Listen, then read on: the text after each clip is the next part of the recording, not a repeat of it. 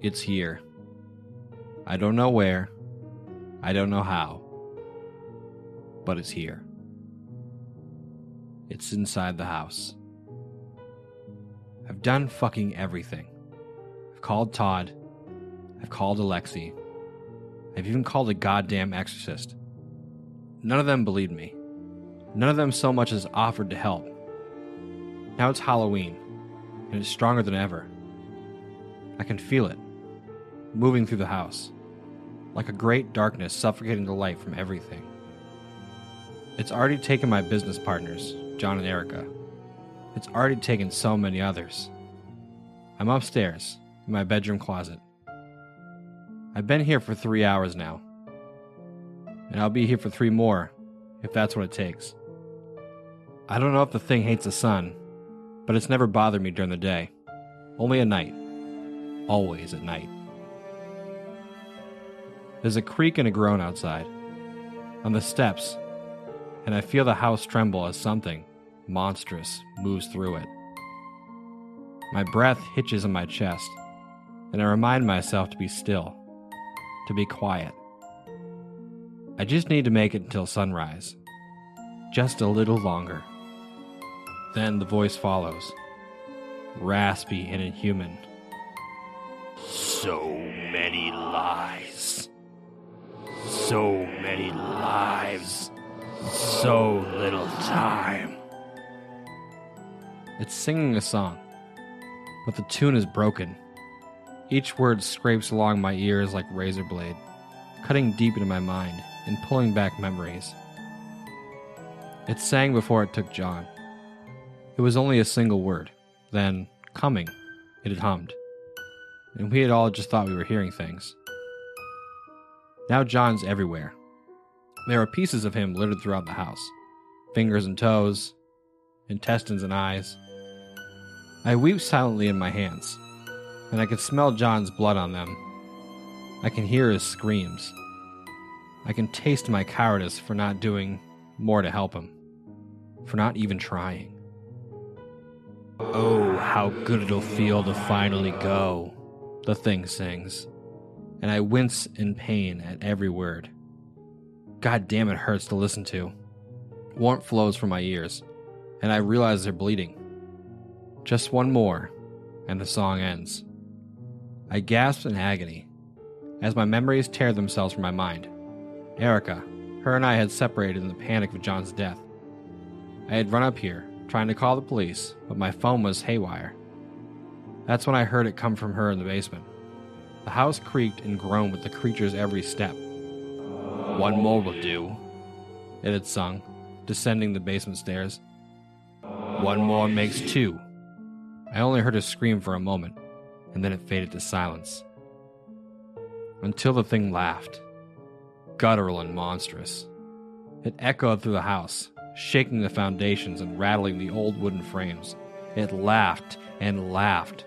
All that we need, all that we eat, all that we hail the coming of All Hallows Eve. Now it's moving toward me. It's getting closer. I can feel its every step, its every movement. It passes through the house with the tremors of violence. Just one more, it sings again. And then the song ends.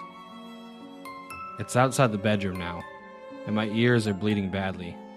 I can't take it anymore. I can't take the sound. I clamp my eyes shut, trying to ignore the agony of its voice, trying to ignore the panic riding in my body. The floorboards creak outside the closet, and I smell something rotten, vile, and grotesque. Something dead. As a low groan at the closet door slides open. Looky, looky, it sings, discordant and tuneless. Would you like to see something spooky? I don't look. Agony tears through my ears. They're being split open from the inside out, and the blood is pouring from my head in a river down my jaw. I whimper, and something leans close to me. The smell of raw is clearly unbearable now, and I gag and retch, but I refuse to open my eyes. I can't. If I see it, then it's real. If I see it, then I die. Something grips my wrists, something cold and damp and loose with flesh. It pulls me from my closet, and I howl in terror and fear. It's taking me somewhere. Please, I sputter. Please don't. My leg cracks as it drags me down the steps. I scream. My eyes are clamped shut, but I feel myself moving through the pieces of John as the creature pulls me through the house. Finally, it stops. I'm hyperventilating now, my chest rising and falling in rapid succession. No, no, no, I muttered, again and again.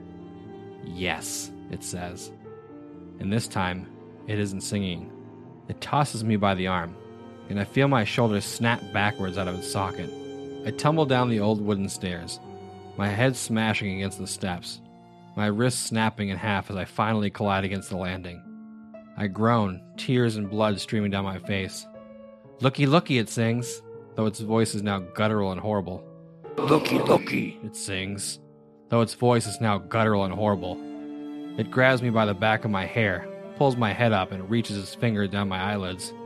Wouldn't you like to see something spooky?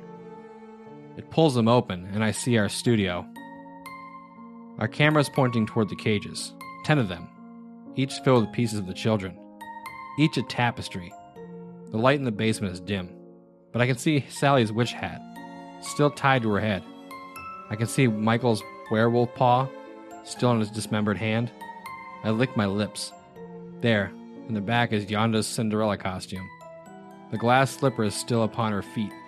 The thing throws me forward, and I crash against the steel bars of the cage. When I look up in a daze, I see Erica's corpse. My dear filmmaker, mutilated and cut into pieces.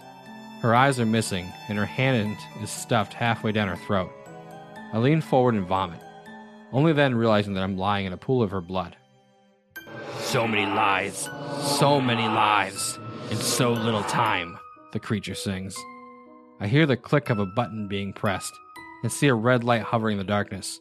The camera is recording. Looky, looky. Please, I rasp. The house creaks and groans as it steps forward, and my body scrambles backwards on its own accord. Wouldn't you like to see something spooky?